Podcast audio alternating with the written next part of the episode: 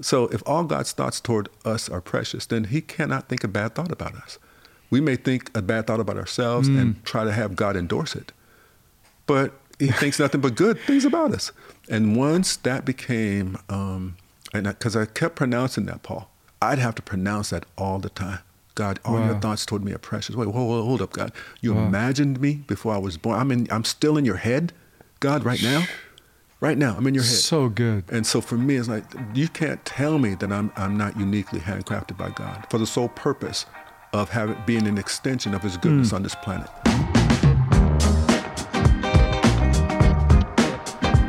Hi, I'm Paul Louis Cole. This is Brave Men. Fired up, you're here. You're about to meet a great friend of mine, Otto Kelly. Otto Kelly is uh, a minister, author, speaker. Most of all, he's a man who has spoken into the lives of thousands of young men across the United States and around the world. He's won awards. NAACP gave him an award for what he's done with uh, young men at risk. And, uh, and then for the last 15 years, he and his wife, Joy, directed and headed up, he was the executive director of the Crisis Pregnancy Center in Reno, Nevada. And uh, played football, University of Nevada Wolfpack. And uh, we're going to talk about that. He, he's got an NCAA uh, Division One record that is uh, absolutely remarkable. It's been standing for a long time. So uh, I'm proud of him for that. Proud of my friend. And uh, he has a ministry called Sons to Men. He is also the vice president of the Global Fatherhood Initiative, which is part of the Christian Men's Network. So we're working together on a number of issues and, and initiatives and things. One of them, I've got the um, flyer, the folder thing in front of me, is called Dangerous Nations, equipping the underground church, sustaining the persecuted church and we're going into the most difficult uh, nations in the world, uh, dangerous nations we call them. Basically, nations where it's it's dangerous to be a follower of Christ. Going in and helping underground church leaders, speaking life into their lives, training trainers, if you will. And so, uh, Vietnam, Pakistan, Argentina, Philippines, Albania, Brazil, Peru, uh, uh, Iran, Tajikistan, so um, Urdu, and then we just have the new um, we're, we're rolling out in um, in Egypt coming up in a couple of months. I actually started last year. Steve Trevino went with Ferris Abraham. They did a tremendous training session last October, and uh, a couple hundred pastors were in that. I think a hundred and just under that, 174, something like that. So uh, the Dangerous Nations rollout of the Christian Men's Network. it, it is uh, basically it's based on this. You can draw great crowds with great sermons but you'll never change a nation until you, until you disciple the men. And the Global Fatherhood Initiative and, and Otto's thrust into it in that sense is that uh, he and I have, have just agonized, prayed over, uh, looked at how, how do we help others? How do we help people on the ground? What do we do? What's our part of the fatherless issue? You know, fatherlessness is the leading indicator of poverty in every culture of the world. I, I don't care where I go, anywhere in the world, fatherlessness is one of the core issues. When I say, hey, what's the, the they'll tell me symptoms of issues, but when I say, well, what's where's that come from? Is there an issue with fatherlessness? And they always tell me yes. There's 24 in the nation where I live in the United States, 24 million children with uh, that are fatherless. I mean, they have. There may be somebody in the home, but it was like someone I talked to the other day. They said, "Yeah, he was there, but I didn't really know him. He was busy with his stuff, functionally fatherless." And so, and and of course, that leads to poverty, which homeless issues and so forth and so on. So. So Otto is part of the answer to that. And what we're doing with the Christian Men's Network, our collaboration together, our working together, is about solving those issues because how do you solve the issue, right? How do you solve the issues of rage and anger and young men going off on things and you solve it with with fathers, fathers who show up, fathers whose lives are radically changed by the power of the gospel of Jesus Christ. That's how you change stuff. And it's a long change. It's, it's not going to happen because we pass more laws. My goodness, man we, we've got guys passing laws every day somewhere in the United States where I live. There's there's people passing laws, and it doesn't change fundamentally behavior. Because the Bible says, in fact, in Romans, it talks about Abraham wasn't known as the father of faith because he followed the rules or uh, was obedient to the law. Because it says if you set up a law, you're going to set up a workaround. It says that Abraham was the father of faith because he fully trusted God. He received the promise because of faith. There it is. That's our core issue. That's what Otto and I are talking about today. Uh, excited about it. Thanks for being on uh, with me on Brave Men, the podcast. And uh, there's also a Brave Men email that comes out three times a week. Uh, highly motivational. It's a motivational email. Comes out, boom. It's there at seven in the morning. Uh, and you can get that. Go into show notes. Go to cmn.men. Say I want to be, uh, you know, I want to be on that email list. Get that motivational email three times a week. Thank you to those who are sponsoring this podcast. Thank you to our partners, friends, uh, the men who care enough to say, "Hey, I'm going to step up, be a part of sponsoring this." Uh, those partners of ours who give monthly into the Christian Men's Network to see the lives of men changed and to do this dangerous nations outreach to reach the persecuted churches. Uh, it takes a lot to do it. Reaching, saving the family, ending human trafficking, stopping uh, fatherlessness. I'm looking at a photo of uh, a bunch of men in uh, in Da Nang sitting there watching some of the videos we produce out of our studio. Fired up about stuff you know, God wins. Bottom line, hope is alive. Hope has a name. Hope's name is Jesus. Hey, here's my great friend Otto Kelly on Brave Men. Okay, married two sons. Married two sons, yes. Right? And yes. then uh, Alonzo. Alonzo. Dominic. Dominic, yes, sir. Zoe and Dom. Zoe and Dom. And Alonzo came from Actually, it's my middle name. It's your middle name. Yeah, it's my middle so name. Yeah, your, yeah, yeah. I, you know, I didn't want to your name, imprint. Yeah, I didn't want to name him after me because I want him to have his own visibility. Yeah, you know, I want to have his own identity. But you don't want to be time, George Foreman with one. No, through. not fifteen kids with the same George two, three, four. I mean, there's nothing wrong with that. I guess I just I'd have confusion keep my sons apart. But yeah, yeah. You know, telling my sons apart. But you know, so yeah, uh, we call him we call him Zoe. Yeah. Um, and uh, Dominic, yeah. Uh, and then Dominic, where did Dominic come from? Was that a family it, name or something? It is. It is not. it's funny because uh, you know both my sons, I would um, speak to them while they were in the womb. Really? Yeah, I would go to that stomach. As soon as we knew they were, uh, I knew that we were pregnant. I would go down and talk to them. I'd get close to them because I, really? wanted, I wanted them to know my voice and uh, that they're secure. They're going to be okay. They're the fine. voice of the they're Father. Awesome. Yes, they're fine. They're going to be awesome. That, man. I think so, man. Yeah. And uh, so, yeah, That's one time really I was cool. talking over him. I was said, dude, you're going to be awesome. You're going to be amazing, man. You're going to dominate everything you do. And it just stuck with me. Dominic. So that yeah. comes. Uh, did dominate? Did that come from your sports background? It did. It did. But Yeah. I, but, but the thing I was pronouncing over him is that whatever circumstance you're in, you can overcome, baby. You're going to Mm. Yeah. be fine. You're going to be good. Okay, what comes at you? You know, you're going to be. You're going to make it. You know, Yeah. kind of thing. Not only make it, but you're going to thrive. And kind of thing. dominate. Dominate. That's Yes, awesome, man. I Yes, love sir. that. Yes, and you sir. spoke. What were you, what were you speaking over Zoe? Same thing. Same thing. Yeah, but Yeah, you same know, stuff. I used to um, when they were in the womb. I uh, quoted um, Psalm 139, Hmm. 1 through 18, which is why it's such a uh, life word for me, life Yeah. message for me. I spoke it over them, read it over them, to the point to where even when they were in middle school and then in uh, elementary school, we used to go to school and uh, we used to call it "Oh Lord," and we used to just you know quote it before they got to school, and pretty, pretty soon you know it became such a uh, part of our lives that you know they can quote it to this day. Really? Yeah, uh, my whole family. So yeah. you imprinted your sons with the Word of God yes, sir. as part Yes, of their sir. identity. You know, because you recognize a lot of negative stuff that's being spoken out there, a lot of mess that's out there, and as a result of that, my my thought was I want them to have security in who they are, knowing that they weren't a mistake, that it was by divine providence that they have existence, and so because of that, you have purpose, you have destiny, man. You have you have stuff all over you, and I wanted them to know that, knowing um, uh, a lot of the opposing viewpoints. Yeah, that there was going to be a lot of a lot of traffic. Yeah, a lot of mess. Yeah.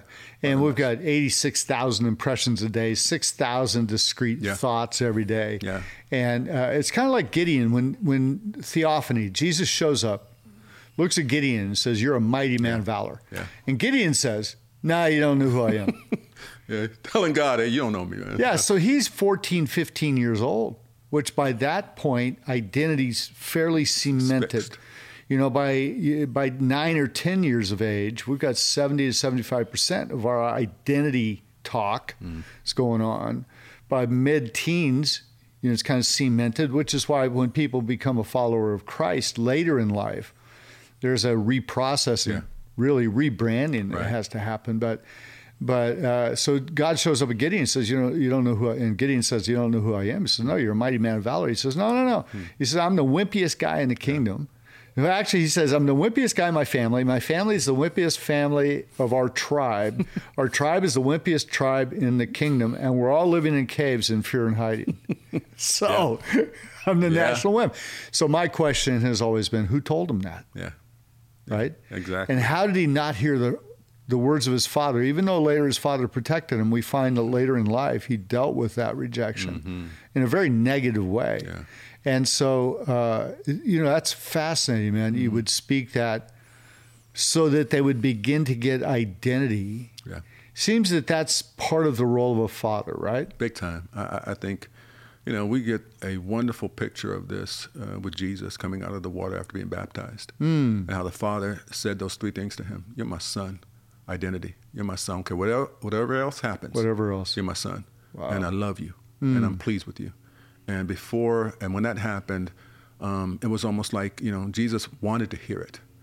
And because he wanted to hear it, the Father knew what he needed, and so he pronounced that over him, and he declared it over him, and he, and he declared it in a verbal manner, Yeah. from a standpoint of everybody around. Hey, this is my this is my this is my boy, you know. And then what happened right after that? Jesus was led by the Spirit into the desert to be tempted of the enemy, and the first thing that the enemy comes came after with Jesus was this: If you are, Yeah. if you are, first thing comes after his identity. enemy. yeah, On his identity, Yeah. excuse me. Yeah, yeah, Yeah. And as a result of that, so for me, If you are the Christ. Mhm. If you if you Yeah. are, if you are, you know, not that Jesus had to prove anything, but honestly, that's what happens with us. I mean, there's a, there's always an identity, uh, something trying to give you a false identity of who you really Hmm. are, and uh, and so for me, you know, uh, with with with my sons, I wanted to declare over them. You know, Yeah. I, I got an interesting story beh- behind that. You know, um, uh, my second son Dominic, when he was born, he had some little bit of trouble coming out. Okay. It was funny, man. so you know, it's just an amazing thing the the love that happens once Yeah. you see that. But Yeah, yeah, yeah. he had little little problems coming out. So it was funny, man. He um, they had to put that little suction comb thing over his uh, head. And, Yeah. and so anytime there was Yeah, a contraction, it would come on. And so Oh, okay. yeah, so Pulls him down the birth canal. Right. Okay. So finally he gets out. You know, he, he squirts out, right? What gets me, it was funny, man, because uh, he's he's going crazy. He's like screaming, obviously, man. You're in a nice, warm setting. You got all yeah, these yeah, yeah. crazy then voices around bam. people. Yeah. Yeah, yeah. Then, so uh, life starts with crisis. Come on, man. Yes, exactly. So he, uh, so we were, so he he gets uh, gets out. We cut the umbilical cord. He places uh, Dominic on his mom. Yeah. He's screaming. He said, "He just, I ain't having it. Uh, this is crazy, man. It's insane." Honest to goodness, I go over to him. I said, "Dominic, shuts up." He knew your Shuts voice. He shuts up. He's, he's looking. Whoa. He's looking. I know that boy. Where are you? And I said, "Son, Wow. it's gonna be fine. It's gonna be okay." Shuts right up. Come on. I'm telling you, man. I'm telling you. Yep. Yep. And so, yeah, I That mean, is I a mean, great yeah, the story. voice, the voice, the voice of the Father is so important, and us uh, learning to filter out all the other mess. Yeah. And helping us to recognize that, man, we are uh, Man. fearfully and wonderfully made, and for, for with purpose and destiny. And that'll preach right there, bro. Man, man. That that'll preach, man. And we get back to the identity stuff, but I also want to hit hit uh, something because we're going to talk. We're going to talk. I think we we're going to talk. Uh, first of all, we talk family, uh, but we're also going to talk football and faith and father. So football, you hold an NCAA record, dude. I'm, I mean, this blows me away, man. Man. I mean, seriously, as a running back, D1, NCAA, highest level college there is uh, before NIL. Yeah. Yeah, right. Okay. so you were getting paid you know, behind the Walgreens. Yeah. Yeah. Okay. we'll uh, we'll leave that there. we'll leave that there. Yeah.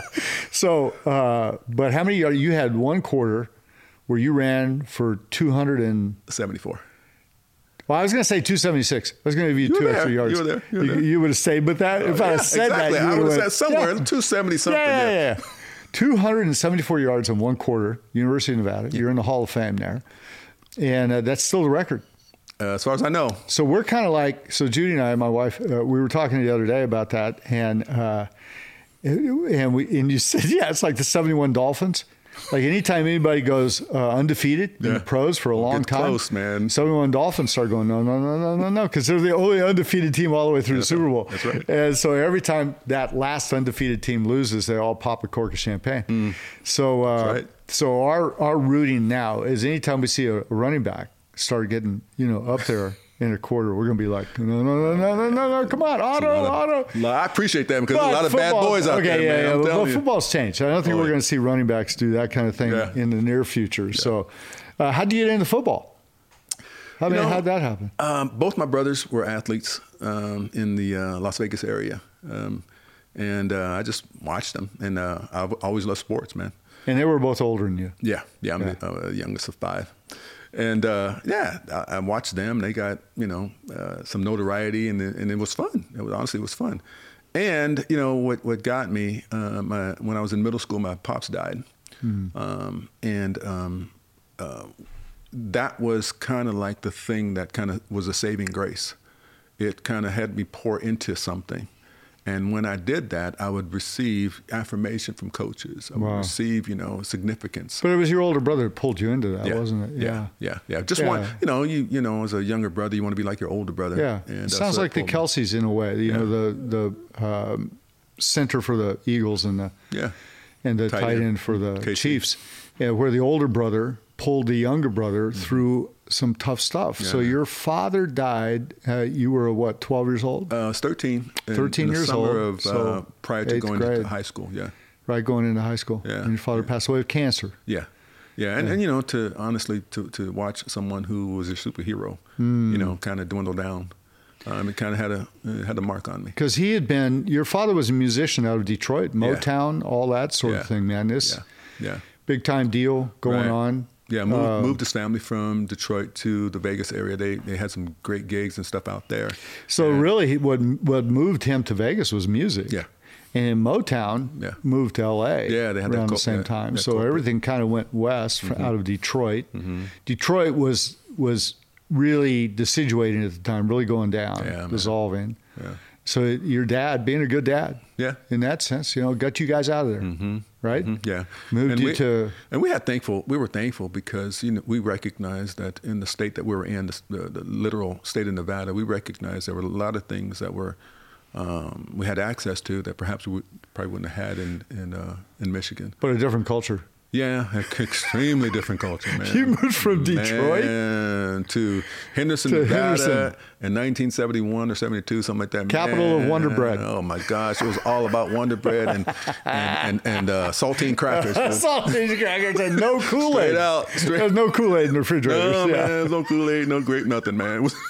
It was, uh, yeah, we tripped for a lo- Oh for, for a minute. goodness. Yeah, yeah, yeah. Yeah, what a what a remarkable time. I want to come back to some of that. So really, athletics was uh, part of, if you will, out of that wounding, out of that hurt. Your your brother really helped pull you into, Yeah, or brothers yeah, help pull you into athletics. absolutely. And so the working out, the coaching, Yeah. those coaches sort of became surrogate fathers. Yeah, you know, without a doubt. I mean, you know, you you have, you know, you, you work hard, and then when to receive those type of um, support, and that's that's it. How you, that's how you do it. And then the harder, the the more compliments you get, the Yeah. more areas of Yeah. significance that you find yourself in, the harder affirmation you work. affirmation Yeah, man that's yeah. Mm-hmm. it and a man needs that i mean really we had have had uh, nancy houston on a on a podcast talking about affirmation and things like that as men we need respect in fact the bible says Mm. for a husband to love his wife as christ loved the church but Mm-hmm. for a woman the first thing it's, the bible says about a woman loving her husband it says to respect Mm-hmm. you know there's it's there's something about that that feeds us as Right. as men, and that helped pull you up. Now, was that part of that whole um, coaching piece? Because you've won, uh, I'm looking at your bio, man. You've won all these awards, right? Uh, you, you, in fact, uh, one of them I'm going to mention right here. Uh, you were with the Department of Juvenile Services. You're a, you're a specialist in gang culture. Um, affirmation of youth, and you won the ND, NA, NAACP Youth Services Award, Yeah.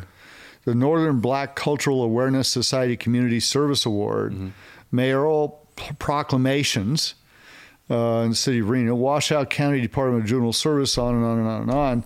And then, of course, that led you right into being the director of a crisis pregnancy center. Yeah. yeah.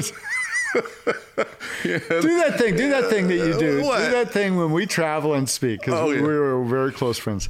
When we travel and speak together, and you do that thing about being the head of a crisis pregnancy center. Yeah, yeah. I tell them, I said, I said, okay, guys, do me a favor. You know, just close your eyes. They close, their eyes. And I said, now picture the director, executive director of a crisis pregnancy center. And I said, now open your eyes, look at me. Look at me. Does it fit? It just doesn't fit. You know, it just doesn't- it's like whoa, which was part of why you were so successful for 15, close to 15 years. Yeah, you know, honestly, I I was amazed that first of all that uh, that the Lord would pull me into something like that, Hmm. and it was a pulling because the reason why I say that is because I'm thinking, Father, hold up, you give me gangsters.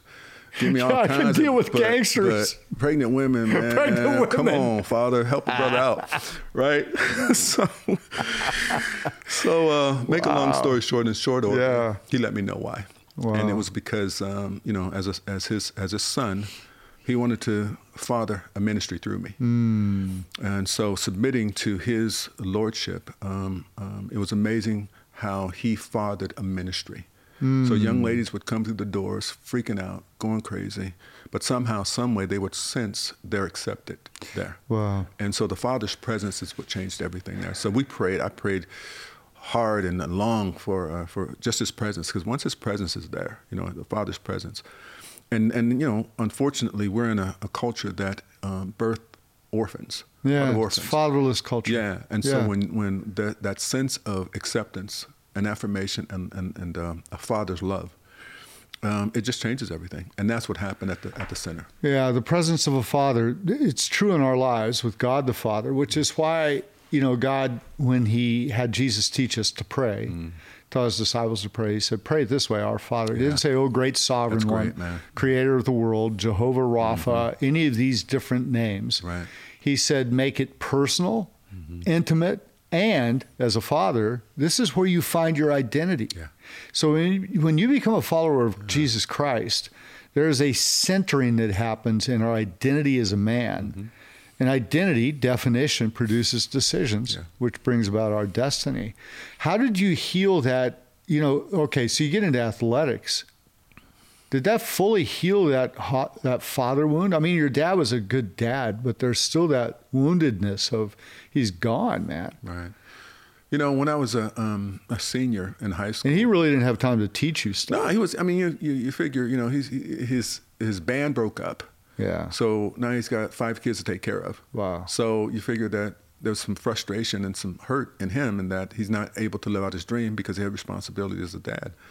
Um, and so uh, for, for, for me, uh, what, what had helped me a couple different times, but it, my, my, my senior year in high school, I really asked the Lord, I said, man, if you're real, you got to reveal yourself to me. And he Really? Yeah. And, and you know, I mean, I, I always liked him. Had you gone to church or? Yeah, my all, mother, or- my mother, you know, really kind of was a tremendous influence in regard Mm. to relationship with God. I mean, she really taught us and showed us more than anything else by example that one can really have an intimate relationship with the Lord. You really Mm. can. And so I watched it. I mean, it's one thing to say it, but I watched things happen as a result of her her relationship with Him, and I and I liked. it. I wanted it, and I've always liked Jesus. Jesus always, you know. Uh, he always was there for the, the broken, the disregarded, the wounded, the the. The ones people that- in the margins. Yeah, nobody Yeah. wanted to have any, any Yeah. relationship with. He was there Yeah. anyway. Um, and so I asked him one time. You know, I said, I, I need. I, I hear about you, but I need to know you. I need to know. You know, if you're real, reveal yourself to me. And and it, it didn't happen, and uh, at that moment. and I got frustrated. I got mad because I was thinking I wasn't good enough. Everybody else is good enough, but then God hears everybody else, but He doesn't yeah. hear me. But when I Yeah. but when I said that, before I can get the word out, because I said why not why not me, and uh, before I got the me out, Spirit of God blasted me, and I was completely. I mean, I knew it was Him, and it was so personal that uh, you know how like you're reading a book, but you know you're not reading it out loud, but you hear it in your head. Yeah. It was something a little bit louder than that, Wow. and it said, "He said, uh, it's me. I'm revealing myself to you." Wow. Now, what, what I loved about that, it was so personal. He didn't say, I'm Jehovah, I'm this. No, it's me. You've been, it's the one you've been searching for, it's me. You know, yeah, this is it. This is me. And couldn't go to sleep that night. Anyway, make a long story. That's that, like the that Apostle really got Paul me. That really got me. Getting knocked off his horse. Yeah, that really got me. And so from that point, um, Yeah, he knew who it really- was. Yeah, he began to clarify um, uh, my relationship with him. That Wow. you are my son, dude. Do you understand that? Yeah. you're my son. Wow. And that is has, has been my um, identity. ever And really, that that's given you your life message. Sir, yes, sir. And uh, if you're listening or watching right now uh, to the Brave Men podcast, uh, talking with Otto Kelly, who's the vice president uh, of the Global Fatherhood Initiative, uh, working with Christian Men's Network. Mm-hmm. Uh, also have a, a ministry called Sons to Men. Mm-hmm. Uh, been the head of the Crisis Pregnancy Center, uh, a pastor. A couple local churches where you've worked in local churches in Reno, Nevada, Mm-hmm. particularly, and then also uh, having having the ministry, uh, helping fathers, helping dads, Yeah. and helping young people. So, but let me go back to this. So you have this this thing that happens. You're senior. You ask the Lord, and that. So how do you how do you hear from God? How do you find direction as a man? Because a lot of guys listening right now would be like, "Yeah, I don't know." You know how to hear. Yeah, that's cool. He heard that voice, dude. I don't know how to find this this thing. It was really powerful for me um, in that right after that, he began to put uh, father figures in my life. Hmm. And they began, and they continued to speak affirmation. They continued to speak significance. No, you can, you can graduate. No, you can, you know, because there were guys in my life that were a little bit older, but they saw things in me that I didn't see in myself. Um, and I, I couldn't come up with the type of um, uh, images that they saw about me. I couldn't come up with those things. But when they mentioned it and I, I respected them, it caused me to go, okay, I, I I guess I can because if they believe me. So for me, hearing God's voice uh, um, was something I was hearing through other people, through other, other and it, it would just be confirming. Um, when I would hear negative things about myself, um, yeah, it would, it would, it would hurt. But at the same time, it's like, no, that guy doesn't have the same influence with me as this guy who's telling me that I'm awesome. In, in You areas. really have, but you have to make a decision. Yeah. Because words have power. Oh my God. And and we live in this digital anonymous age in which people will go on other people's Facebook and go, "Yeah, you're an idiot" or whatever, you Mm-hmm. know, or you're totally wrong, you know, and just pound on each other behind the anonymity of, "Yeah, I don't know who that guy is," but you can read that thing, know that's not you, and still get hit with it. Yeah, yeah, yeah, yeah. I, again, uh, for me, um, there is a constant barrage of negative stuff that comes at us on a daily basis, and Yeah. there has to be uh, a resolve within us to choose to believe the truth about us. Because you know, as well as I do, and those guys that are hearing negative stuff about themselves, they know that it's not true. They know it's not true. So for me, I've learned to okay, let me sift through all this stuff and really speak the truth to me. You know, um, we, were, we were talking the other day, man, and you were talking about the importance of what David did. He learned how to he learned how to um, uh, strengthen himself in the Lord. And there are times I just have to do that. I know my I know my emotions are not agreeing with what I, my assessment of who I really am. Yeah, So David until, wrote- until until until I until David I- wrote to himself. Yeah, He said, I- "Why are you feeling down? But that's one of the reasons why I love David. Why David are you so feeling much. like crap?" The reason, the reason why I love David so much, man, is this brother. He was the original gangster rapper. I don't care what nobody said. This brother would, this brother would jack up people and then go in the studio and hook it up. Yeah. Come on, words, man. You kill some guys and write poetry but he would about go, it. No, he, I, see, see, I don't see him doing poetry. I see him just busting the beats, and I, that's how I view him. Oh, that's poetry. my, yeah, my Yeah, point yeah, is, yeah. my point is, is that you know I ha- I had to learn because again, uh, this on a daily basis a barrage of things that come at you that are not you. They're Yeah. just not you. They want you to believe that it's you, but it's not you. And so I have to verbally open my mouth. I have to. It's not. It's like, like it- it's important for us to develop a discipline to tell the truth about ourselves. Because it's easy to believe the lie. You don't have to do anything about it. No, it's easy to believe lie. We're negative by nature. Yeah, but Yeah, David, when David said that, he said, Why are you down, soul? Mm-hmm. And then he says, But I will trust in the Lord anyway. And so he began to speak to himself. There is a, if you will, to being a follower of Christ, I think there is noise. I think there's a loudness to it. I think there's a place for contemplative. But when the earth was created, there was noise, man. Mm. When when Let Light Be, the song that came out of the heavens, formed the earth, you know, and caused the planets to go off into exponential increase, which they're still noise, doing man. at All an kinds of- increasing velocity. Yeah. There was noise, there was stuff that happened, and and when we think about heaven, it's it's not a contemplative place if there's if there's a whole bunch of guys throwing their crowns it's down, not quiet. shouting, you know, holy is the Lord, Mm. holy, holy, holy, uh, day and night. You know, the angels singing at the birth of Christ, angels singing, and so I think there's a place for this that speaking to yourself, confession. So that's like out loud say that's not me. You know that thought. You know it's it's sort of like a psychologist will tell us that every day, uh, man or woman wakes up in the morning with a negative thought. In other words, it's just it's part of the world in which we live, humanity. I look at it as as a Goliath came up against Israel, cursed them, telling them they're not good enough, God's not big enough. And every day we wake up with, with a Goliath, and we have to do what David did. And David said, Today I'm going to take you out. So today I'm going to speak life over you, and you got to speak life over yourself. Yeah. How do you practice that, Otto, in your in your normal life? Because you live a very busy life, a lot going on. You know, um, you know, um, I, I, by nature, I've, I've always been an early riser, and uh, as soon as I wake up, even in the middle of the night, it's like it's negative stuff, man. It's mm-hmm. just it's just Right. negative stuff. And the only way, I, it's not the only way that I can get out of that is to declare the truth about me. I mean, not just think it, but open my mouth and declare it. I have to. I, I, mm-hmm. I, I have to, because the, the, the lies are so loud, and this, and my and my emotions and my flesh, the the lies are so believable that it responds to that. Wow. That So, that you know. is a huge one right there because a powerful lie is close to the truth. My father used to teach, who you traveled with, by the way, when you talk about mentors that came into your life. My Mm-hmm. Yeah, father, Dr. Ed I was getting to that. Yeah, yeah, okay, we, we'll get there. But uh, Dad used to say, uh, ha- uh, half truth is a whole lie. Mm-hmm. In other words, it, a lie to be really vicious and damning has this little kernel of, eh, maybe, Yeah. maybe, it could be. Mm-hmm. You know, you're a this, you're a that, you know, these words, and you go, eh, yeah, maybe, because I know me. I know Mm-hmm. Right. Mm-hmm. I'm not perfect, so, eh. And then that's where you have to come back and say, no, that's a lie. Right. It, it is it is so remarkably believable that your emotions and your flesh responds to that lie, and it, it takes it on.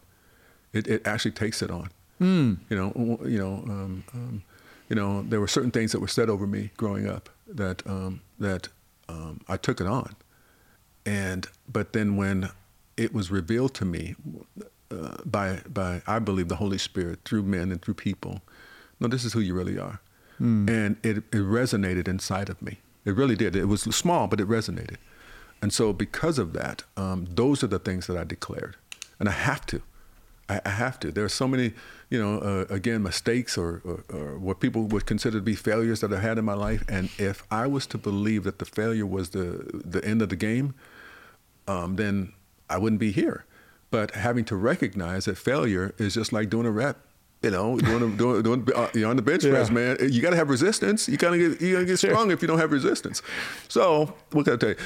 I have to I have to play mind games with me in order to Yeah, keep yeah, yeah. rolling. You know, so There will me- be resistance. yeah. So for me, it's like Every knowing day. every day. Yeah, resistance is Yeah. always there. And and and you know, I don't know if you saw this movie, but it was um, uh, Creed with uh, the first Creed. Yeah. With uh, Michael W. Jordan. I think his middle name. Michael J. Jordan. Anyway, he played he played Creed. What's his What's his What's Yeah. his name? Michael B. Michael I knew B. it was somewhere in there. See, Yeah, you know, those B- those two brain Michael cells, B. man. Every now and then they, they, Yeah, they yeah. collapse. Anyway, so Rocky, you know, the uh, so Stallone. had him look in the mirror, and he says, "You know what? The guy that you see right in the mirror, you know, that is your biggest opponent. That's your biggest enemy. Yeah. You know. So what do you do if if if if, if you jab? You know, you get out of the way. Okay. So you either duck, move, or get out of the way. So my point is, is that my biggest enemy is not out there. Hmm. My biggest enemy is the one that tells me that I'm, you know, then uh, that's believable. That dude, come on, seriously, are you thinking really? You can really run a crisis pregnancy center. You being a black man in Reno, Nevada, come on, bruh, seriously, run a crisis pregnancy center. Come on, dude, seriously. I mean, you know, yes, Yeah, okay. yes, yes, yes. So, I but but the realities of that. those things come into my brain, Yeah. and they come into my my uh, my soul. And if I don't combat that, if I don't declare who He says that I am openly, with Yeah. my mouth open, and declare His words over me, because they have life, they're power. Yeah. Um, then you know I'll I'll succumb to those lies, and I'll be the first to tell you that I would. If I don't, if I had, hadn't made a practice of declaring the truth and memorizing Scripture, Hmm. you know, pulling that bad boy out when you got to slice some stuff up that's telling you that you are the worst, you have to Yeah. declare it. You know, so You know, my father, Dr. Ed Cole, began Christian's Network, and uh, Brave Men, the podcast we're on right now, uh, is a production of the Christian's Men's Network. And uh, he started in 1977. He'd, he'd been in ministry to men starting in the early 60s, actually, mid 60s, 63, 64, with a particular denomination. And then in 1977 began Christian Men's Network, which now is in over 100 countries around the world. But you traveled with Dr. Cole, uh, with my father. Uh, in the 80s, sometime, right? actually- Was it 90s, yeah, it was like late '90s. late 90s. Yeah, 90s. late '90s. And what was what was it that you, what was it that began to be rehearsed in you that began to help shift? Because you talk about mentors in your life. Um, you know, Paul, you said something. Uh, I guess I forget which what city we were in, but you said something. You said that, you know, um, fathers have the ability to, to, to, to reach inside a man's chest, Oh, yeah, yeah, take it out, and show him his future. To reach into the say- next say it. generation. Yeah, say that. How you said you that. know, the role of a father, reach into the next generation, pull out their future and show, it to them. That's exactly what happened. Yeah. precisely what your pops did to me. He, you know, uh, we're uh, I was a, a associate pastor at the church in Reno, Nevada, rel- relatively large church. Yeah. And uh, he came did a men's uh, uh, uh, uh, summit, and uh, afterwards we had opportunities to talk to men's leaders and that kind of stuff. And he looks at me, and you know, you know, he takes that double look. I'm going, okay, what did I do wrong, man? What- what- Yeah, what's yeah. going on? And he takes that finger, dude. Takes that finger. Yeah, He goes, young man, you need to come to uh, Africa with me. Said, excuse me? No, you need to come to Africa with me. You, know, something that you need to be a part of. I said, uh, okay, well, I'm leaving. And he tells me, give, me- give me, gives me the dates. And he says, I'm not paying for it. You go raise the you money. raise the funds out, but you, You need to go. but you need to go. We did it. And Yeah, uh, for, for uh, two weeks, Yeah. uh, we, we did four nations, uh, talked to hundreds of thousands of men in that, those four nations. And in that process of time, had an opportunity to kind of sit down and talk with him. And he just began to, to share things and declare things. And um, that was the main um, uh, crucial moment in my life that shifted from, okay, you're a pastor, that's great, you're awesome, but no, you're called to change nations, man. You're called to change generations, brother. And uh, it was those words f- coming from someone that, and at that time, honestly, it was, uh, you know, I, I saw him as, um, I saw him as Mufasa, and I'm and I'm, I'm Simba, you know, Yeah, yeah, yeah. Right, and it's speaking over you. It was like, and then after that, uh, Yeah, you the- take it. Yeah, yeah.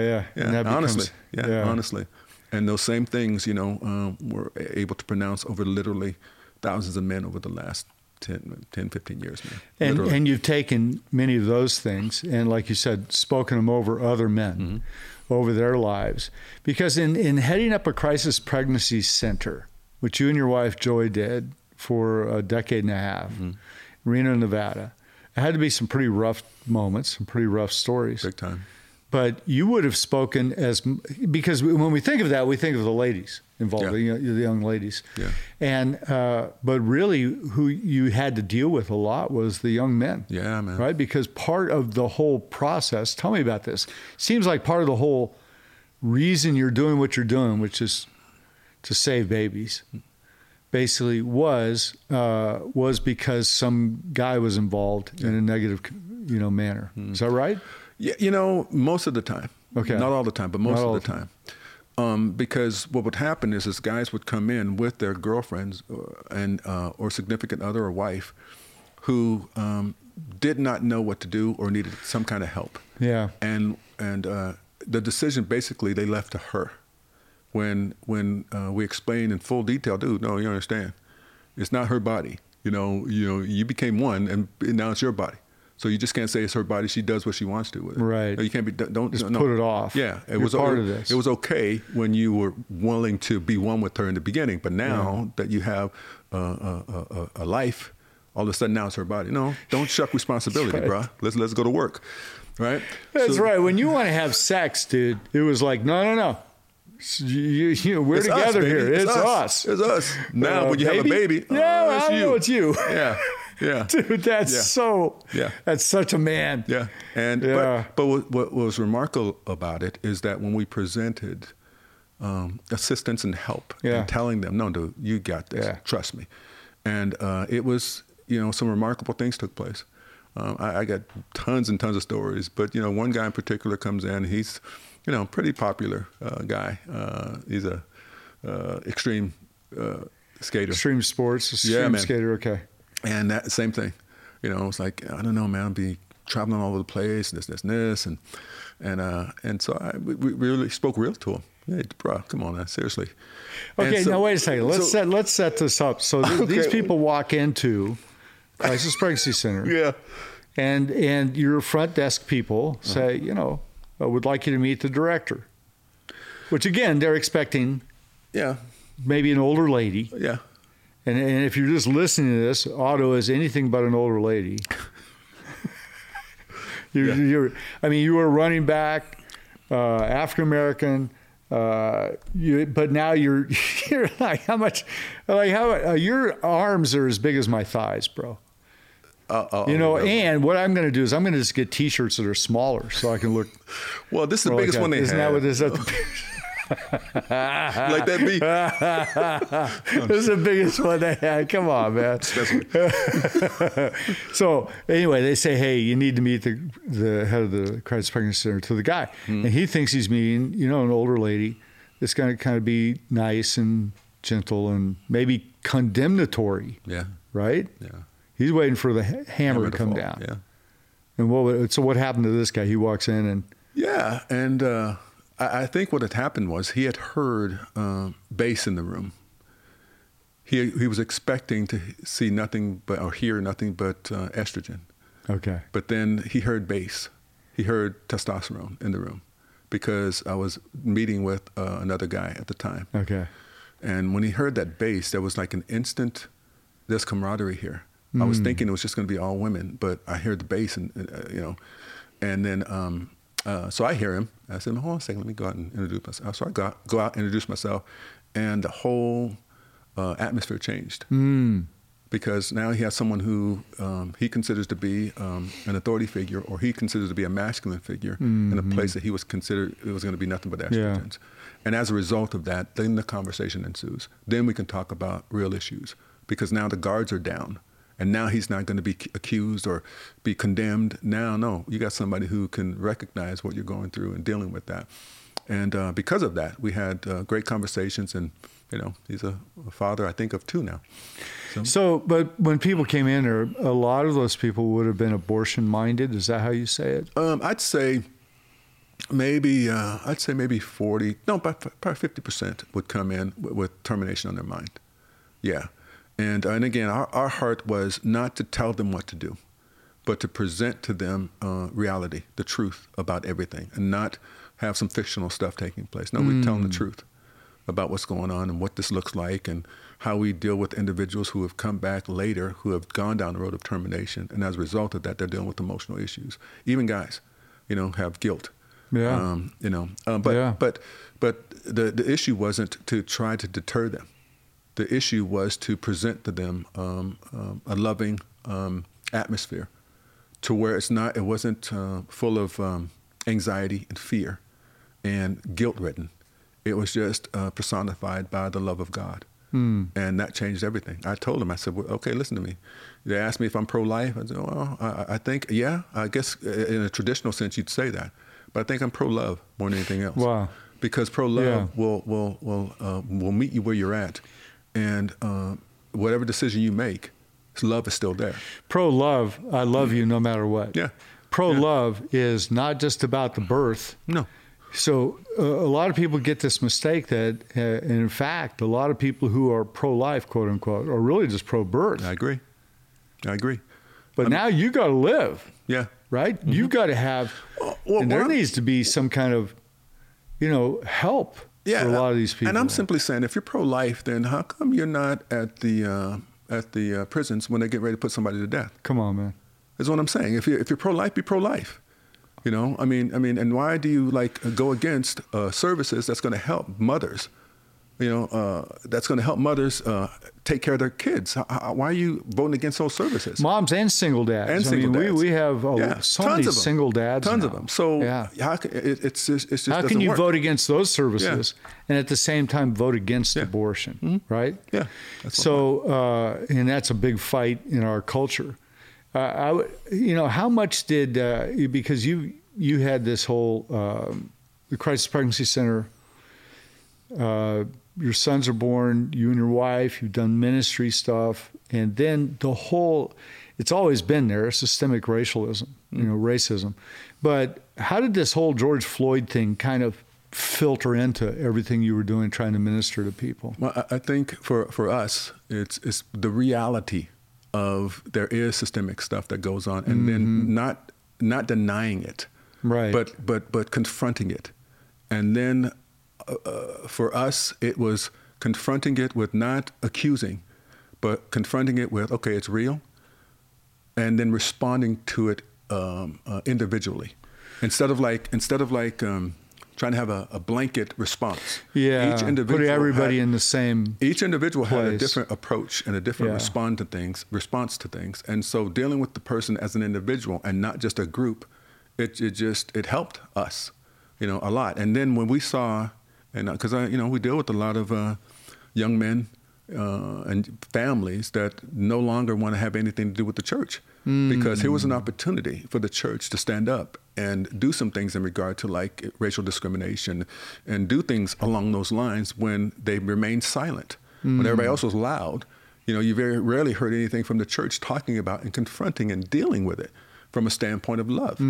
And uh, and so a lot of people again in this particular um, uh, uh, uh, topic and subject have to they step back and go, okay, I have to re, I have to review my commitment to an institution that when the opportunity came for us to step up and do something regarding a historical uh, thing that's taking place in our country, and the church is silent, it caused a lot of people to just go, I'm done with this, man. I think we all, I think You know? all of us, no matter uh, even regionally or uh, you know ethnically or what, we all have biases, right? We all have little things, and uh, there's a lot of guys, Anglo guys like me at my age, that would hear, uh, let's say, uh, rap music and go, "Dude, yep, it's all." It's all from the wrong place. And then you got a guy like Propaganda who comes along who's got this uh, really redemptive rap that he does that's uh, just remarkable lyrics. And you just go through that and you go, okay, this is, uh, so it's not the method, it's the message. And what we end up doing is we keep pounding on the method or the style Right. or the you know whatever. And and we can have so many biases on that. We have biases even within christianity of christians who are all christians who don't do it the way each other does it and those guys think those guys are wrong mm-hmm. and, and we'll spend more time dealing with those guys and we think their style's wrong Yeah. than we do with helping people in our mm-hmm. community mm-hmm. I, and that, and that to me that's the biggest thing.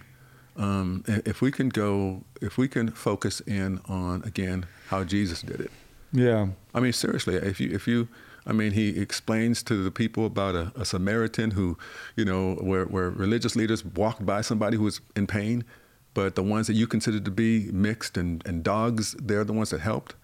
Um, and then uh, gave, gave them an example of what true love is and not some religious jargon. Um, and I think that is the issue that we have to face, man. So many times we're in our traditions, and our traditions, like the like like Jesus said, our traditions uh, makes the word of God to no effect. Mm. So our traditions, mm. we don't need that. I mean, we've we've seen from a standpoint what our traditions have have uh, birthed, and a lot of it, a lot of uh, they're wrong and we're right, and because they're wrong and we're right, we're going to make sure that they believe what we believe. If they don't believe what we believe, then they're going to hell. Yeah. Like, dude, you got to come yeah, out and serve and love, love on people. And I'm going to go on Instagram and say yeah. something about but it. But see, that's, that's take honestly, care of this. I know we can, you know, go on for this, but but see, that's what changed things with uh, uh, the CPC that we ran. Yeah. Because yeah, yeah, we're pro we're pro life, but more like more than that, we're pro love, and because of that, we would have young ladies who have gone families that have gone down the road of termination came and visited us and you know, uh, you know, didn't you know, came and visited us and and, and went down the road of termination. I want you to hear this though. Yeah. Um, yeah, broke break our hearts and yeah. hurts us. But then uh, five six months later, have a young lady come back seeking services, and um, we would ask her. My wife asked her, "says Well, what are you doing back here, honey?" You know, and make a long story short, she said, uh, "Because you guys didn't make me feel like I was going to hell." Wow because you guys loved on me, even though even know, though she terminated the pregnancy, she still came back. Came back. Said, you know what? Yeah. I, I want to walk this mm-hmm. way. And, mm-hmm. and yep. did she become a follower of Christ, or what uh, happened out We don't that? know. Yeah, we don't, don't know. know. But, but what, what I loved, you helped her. What I loved about that is that she saw him. Yeah. Through us. Yeah. And as a result of that, she's. I know she's never never the same. Now, a couple of them, a few of them did. Uh, yeah. you know, turn. Uh, what happened with the guy, uh, the extreme guy? Extreme sports guy. Oh man, he's uh, actually doing well. Uh, matter of fact, I texted him. Um, uh, Did so you I'm really? Waiting, yeah, I'm waiting for my, a response from him. Actually, he's doing awesome. He's doing awesome. Isn't you know, I think he just re- re- retired. Um, I think they're getting ready to have another. Another he baby. did movies all over the world. Yeah, and, he was all uh, over extreme place, stuff he was all and whatever. Yeah, he's all and it, but at the time when he showed up, he was in the middle of all kinds of chaos. Yeah, he was freaking out. Yeah, he was freaking out. I mean, you know, again, um, she lived in Europe, and and uh, he didn't know what to do. And, and how are we going right to do after, this? What's going right, to happen? And this was right, right, right uh, before COVID, and uh, so you know he was basically basically in Europe with her on lockdown, and uh, they they made it work. How much of, of abortion-minded people and people who want to terminate a pregnancy, how much of that is out? Because what we hear, you know, uh, what I hear in the news from a person that would be biased for abortion, they'll always give me the example of somebody who has a medical issue. Hey, we shouldn't, you know, we shouldn't push this away. We should have it mm-hmm. open because look at this medical issue. How many of those that were abortion minded actually had a medical issue? And how many were just in confusion? From what we, how many? You know what I'm saying? Yeah, from what how we, many? from what the stats that that, that we uh, researched, is like less than two percent were incest or rape or medical that wow. had had abortions. Wow. Those were those are examples that were used mm. so hmm. that you can justify it. Yeah, it's a straw man uh, yeah. argument. Yeah, yeah. So uh, so then you you're able to justify the rest of it because we use we find something to justify our arguments, mm. yeah. right? Yeah. It's just like taking scripture uh, and twisting it or if you will, just taking part of it out mm-hmm. and saying, see that? They believe this. That's why they're wrong. Mm-hmm. Or we use it to justify our position. Right. So 98% of the people that you worked with at the Crisis Pregnancy Center, CPC, mm-hmm. would be would have some sort of chaos, confusion. The man had left. How many how many guys, how many uh, men were connected to somebody to a young lady who walked in? How many was there still the man was Probably still about 30%. present? Only 30%? Maybe, maybe I'd say at the stretch, maybe 40%. Okay, so at least 50%, if not more, the man was gone or it was a one night thing or whatever. Mm. Right? Yeah. But Man, that's a place for compassion for the church to work, isn't it? Well, you know, yeah, without a doubt. Without Shoot. a doubt. And, you know, I mean, the things I would tell uh, churches, I'd say, listen, man, you do not have to do any marketing. You have 98% people that are coming through the doors have no uh, concept of the, of the Lord. Um, you do just you know volunteer, show up. Don't try to uh, preach at them. Just be there, love on them, and before you know it, they're, they're, they're going to want to go where you're at because they're sensing and feeling something that they Yeah. haven't felt before, and they like it. Yeah. If they if they and, and if they would recognize again, if we can help people recognize that it's not you that's you know giving that that wonderful aroma out, it's the one that's in you that's doing it. It's and a- so so yeah. when when you're able to convey that Mm-hmm. to believers, um, then just just just be there. Sooner or later, people are going to smell that and they go, "What is it? What would do?" And they will come up with the questions. But unfortunately, when it comes to people trying to evangelize, they come up with these the script, and they have to fill in the box. And people can always tell um, when you're doing something to serve a God to to, to, to earn brownie points instead of like loving Your them. list. Yeah. list versus love. Yeah, and and people Wow. can tell. Yeah. they just can. They, they, okay, you're just you're just trying to But most points. most people have a BS, pretty good BS sniffer, especially Especially if you're dealing with them streets, uh, dealing on the streets a lot, man. streets. Oh yeah, they know, man. They know immediately. Yeah. They know immediately who they can walk up and talk to or who they can't. yes sir, yes sir. Yeah. Yeah. People look at me, go, "Ah, that guy's an easy mark because Mm-hmm. I'm easily approachable, I think. And usually I end up giving people something Yep. to help them. and they can tell. I remember one uh, guy, you know, he's asking me for funding and stuff and whatever. And finally I go, you know what? Bring your car over here and let's take it to the gas station and I will fill your car up rather than give you the cash. And you know what? Uh, I've had a couple guys go, no, no, no, uh, come up with different reasons. But I did have, I remember one time a guy, uh, he goes, yeah, I'm in, man. And he filled his car up with gas and uh, thought, okay, Great. probably a legit deal, you know. And I mean, for a guy to do that, sometimes I look at it and go, okay, um, that's not an easy thing to do, you know, That's to ask for, you know, some help on some things. So I have a lot more compassion on that stuff. Mm. You know, if somebody's on the side of the road, dude, I don't know their story, but I'm dropping some money in, Mm. pull some cash out. Uh, you know, I leave I leave tips if I'm staying at a hotel. I always leave a tip at the hotel. I don't know people's story. Mm. Right. You know, I remember Kenneth Copeland one day uh, talking about this, and he said he was a. He's this is back in the day, okay. So uh, so he went uh, to a little cafe, got a piece of pie, a cup of coffee. It was a buck and a half. So you know it was back in the day. So it's a buck and a half, and he put down fifty cents for a tip, and walks out. And God says to him, Kenneth, are you blessed? Yes, sir, I am. Are you very blessed? Yes, sir, I am. Have I blessed you to bless others? Yes, sir. Why'd you leave that lady 50 cents? And he went back in and he put a $5 bill down. Mm. And I never forgot that story because, and so I basically, I could get a $3 something. They got that little tip thing that comes up on some of these places you go Right. to. Man, I always hit the thing on the right. Now, sometimes I'll look at him and go, you know, you only went to 22%. Mm. I'd have done it at 25 if you'd have had it there. And uh, because I don't know that person's story and I don't know mm-hmm. what, and, and it's not like I have a lot of money. It's just that I have a lot of love. Right. Right? Isn't that the? It works. It's it's like It uh, works. It's like you're talking about people volunteering. It works. And you're heading up the CPC for 15 years, Mm-hmm. and you didn't have a plethora of volunteers. It wasn't like people were just banging on the door. Hey, you had too many volunteers. It was it was you know honestly when I first started it was pretty low, Yeah. but uh, because again You guys presented God, a God vision. created an atmosphere Yeah.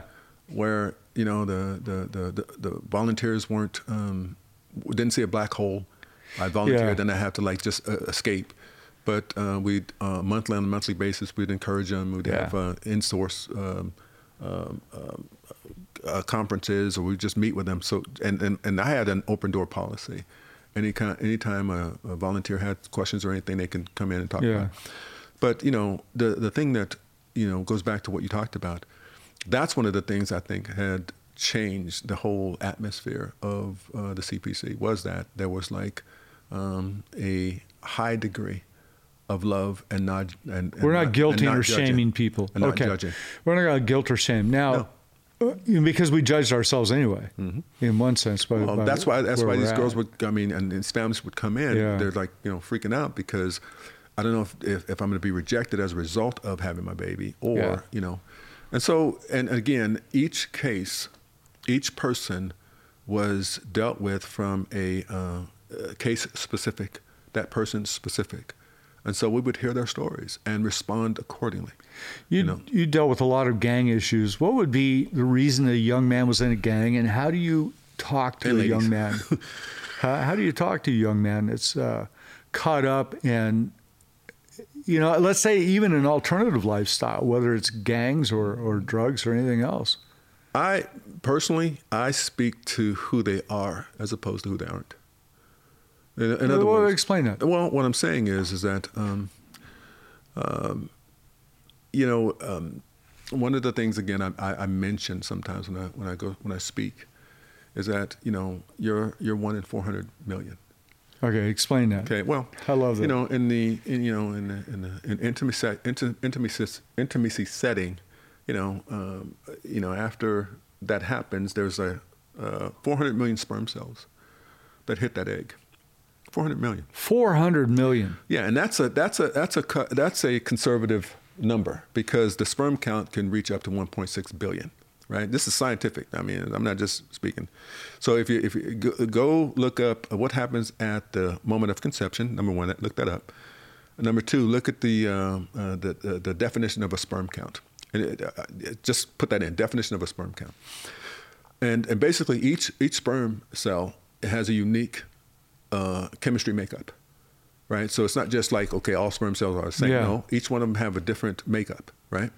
So they, they swim down this canal, they get to the uh, egg, and now scientists have uh, understood that there is a hormone that the mother um, um, uh, excretes from her yeah. egg that points out to the one that, that she wants.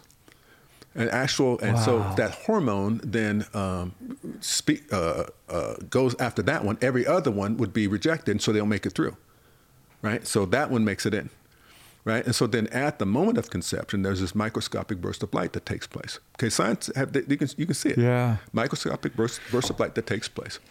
So for me, when I'm talking to someone, instead of saying that God so loved the world, I just simply mm-hmm. explain it from a scientific standpoint. Dude, wow. there's there, there's there's infinitely more people that could be alive that aren't. If there's if there's been like seven what 100 billion people that's been on the planet ever since yeah ever since you know, creation, that means that there's at least hundred billion people that haven't been yeah created, but you are one in 400 million or a billion. You can put it like in that one. You're that one right that God placed in that egg. Yeah, wow, it's you. And so for me, I don't I don't try and convince them in one way or the other. All I do is say, this is how powerful and this is how wonderful you really are, to where all this stuff had to come together in order to produce you. Mm. So I don't know what you're called to be. All I know is let's find out together, bro. Let's let, let, us deal with this together. So you're coming back to identity again. Definition. So I, I, I can I can do my best to try to tell them what I think they are. No, all I'm doing is is convincing them hey, dude, this is how special you really freaking are. I mean, to the point to where, uh, so so when I get individuals that feel as if this is their lifestyle, hey, listen, I don't know. I don't know what you've been through. I, I don't know. All I know is that you are one in 400 million at the most. You're one in like 100 billion when it comes to you know the uh, uh, evolution of our of our of our culture. It's crazy. Yeah, and so so that's what helps yeah. me. And and uh, I was going to mention it earlier, but the uh, we can go on YouTube. You're you're actually on YouTube with an 18 minute message from Lions Roar, which is our leadership conference with Christian Men's Network. And you guys I, did that. and I showed this uh, in, in, which you did that whole piece of you're you're wonderfully made. God mm-hmm. thought of you, and God thought of you and pulled you into existence. Mm-hmm. You're one of a billion, and and you're one of God's precious thoughts. And so, uh, and what was great about that is I showed that. I've showed it a couple times at men's conferences, and I showed that recently in Arizona at a men's conference. And as they watch the video, guys are going, Amen, Amen. and then you go, you said something funny, everybody laughed, and there was a place to clap, everybody clapped. And then at the end of watching the video, you said, Hey, let's stand up. I'm going to pray this over you. Everybody started standing up. Oh, well. It was awesome, no. man. It was really, uh, Otto, that was powerful, mm. man. Mm. And uh, you'll be at every Lions Roar sharing yes, things sir, like man. that. Love it. And doing the Global Fatherhood Initiative, mm-hmm. dadacademy.com. Yeah. Fired up about that, about mm. what's coming and and this message i mean just this what we're doing right now and and we've just kind of hit sort of the edges if you will yeah it's kind of like proverbs the description or job job in job it's a proverbs job excuse me is the description of god where he says what we see is just the edges just the fringes of his greatness mm. sometimes in conversations like this i feel like we've just hit the fringes yeah. of the greatness of christ right. We've just hit the little edges mm. of what He is in my life and what He is in your life and what that's meant in your marriage, mm-hmm. right? And what that's meant as a dad. And I think about you speaking into the womb of, uh, as Joy was with child, and and speaking over your sons. And then, dude, I have never. We've known each other for years. I have never heard that story uh, was it Dom? That yeah, was, Dominic. yeah, yeah, with Dominic, mm-hmm. and uh, you saying son, mm-hmm. and he, and he's just been born, and he knows your voice. Yes, sir. Yes, that sir. there's something there for all of us as men, as dads, uh, and all also those of us who are still wondering yeah. about following Christ. Right. Because this experience of following Christ, what you found as a young man when you said, God, are you there? Senior year of high school, right? Yes, sir. You found out that God was there. Mm-hmm. Yeah. And things weren't going bad at the time. I'm getting scholarship offers all over the place. But uh, what really got me is that, um, you know, my, uh, uh my, my, sister, we were really, really tight. And uh, it happened to her. And the first thing she comes, just like, just like uh, Andrew did with Peter, yeah. you got to come see this, man. This is crazy, right? And uh, she told me, and uh, I said, really? I said, yeah. And uh, so the next day is when I asked him, and he did that. My, I, I guess my point in saying all that is that um, this this God is real, man. Hmm. I mean, I'm talking real. Knows more about you than you could ever know about yourself. This God um, actually imagined you before you were born. Hmm. Uh, thought about you and consistently thinks about you all the time. Where David caught it. When David caught it, this what blows me away. David, David said, you know, all your thoughts toward me are precious. Why to count them? They don't number the grains of sand. So if all God's thoughts toward us are precious, then he cannot think a bad thought about us. We may think a bad thought about ourselves mm. and try to have God endorse it. But he thinks nothing but good things about us. And once that became, um, and because I, I kept pronouncing that, Paul, yeah. I kept pronouncing that, knowing, you know, some of the things that people thought about, people who look like me or whatever. I'd have to pronounce that all the time. God, all wow. your thoughts toward me are precious. Wait, hold, hold up, God. You wow. imagined me before I was born. I'm in I'm still in your head, God, right now. Right now, I'm in your head. So good. And so for me, it's like you can't tell me that I'm I'm not uniquely handcrafted by God for the sole purpose of having being an extension of His goodness mm. on this planet. And that's why I tell every person I talk to, this, I know you think that you're just something, but no, you're so uniquely handcrafted by God that you have a way that you can approach him in a way that nobody else can but you. And he made sure that that happened. And when we know that we have that type of like relationship with him, when we know that it's him that initiated everything, that we are not bumbling around trying to find, mm. no, he mm. made sure we're here.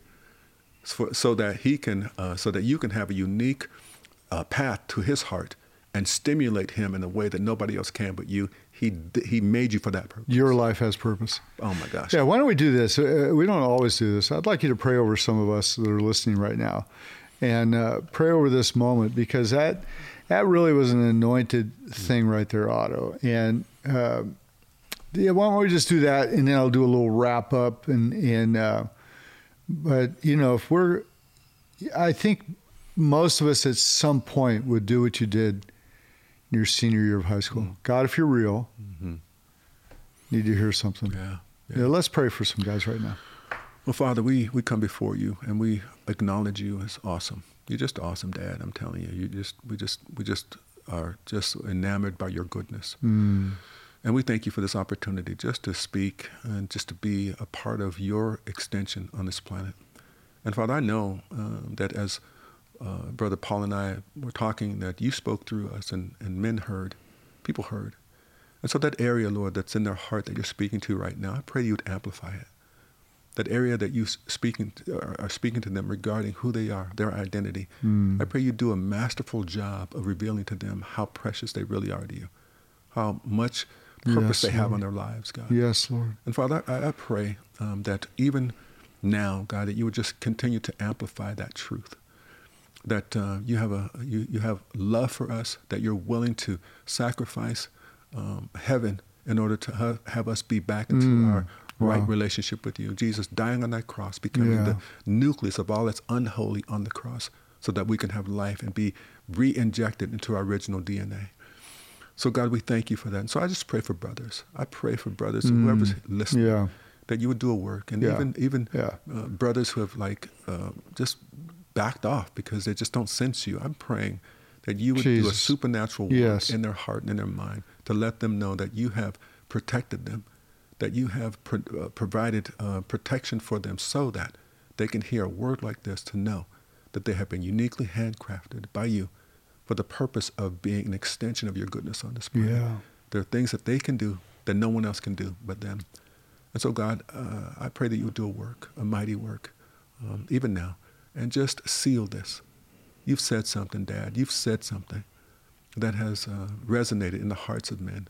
And I just pray you to amplify it and reveal to them, God, your uh, ceaseless, unyielding love mm. for them. God, we thank you. We praise you. Hey, man. Hey, uh, thank you for listening to Brave Men podcast. Uh, Otto Kelly's been my guest, Vice President of the Global Fatherhood Initiative, and a director and founder of uh, Sons to Men a ministry. And you should have him come speak at your conference, your summit.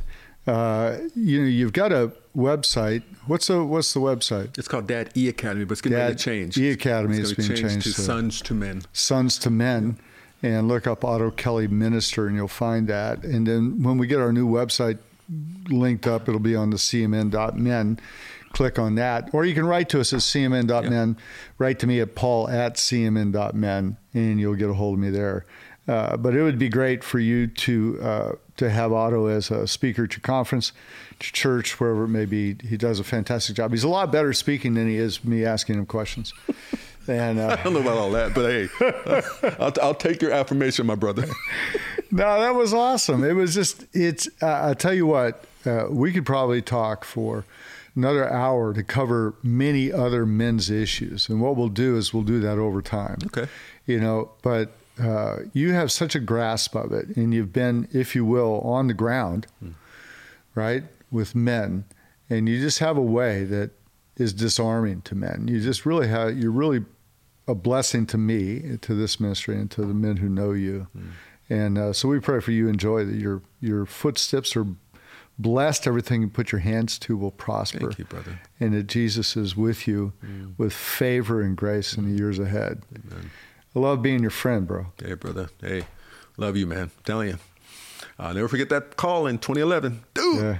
What are you doing? I'm going to Portland. Let's go. I'm in. it's like, you know, it's like, uh, Stop, shoot, aim. Yeah, yeah. I'm stop. in. Let's go. All right, it was awesome. Love awesome. you, man. Always a blessing. Thank you. Brave Men is a production of Christian Men's Network, a global movement of men committed to passionately following Jesus on the ground in over 100 nations worldwide. You can receive the Brave Men motivational email, find books and resources for discipleship and parenting at cmn.men. That's cmn.men. Your host has been Paul Louis Cole, president of Christian Men's Network. And if you haven't yet, please make sure you subscribe to the Brave Men podcast wherever your fine podcasts are downloaded. Thanks for hanging with us today. We'll see you next time on Brave Men.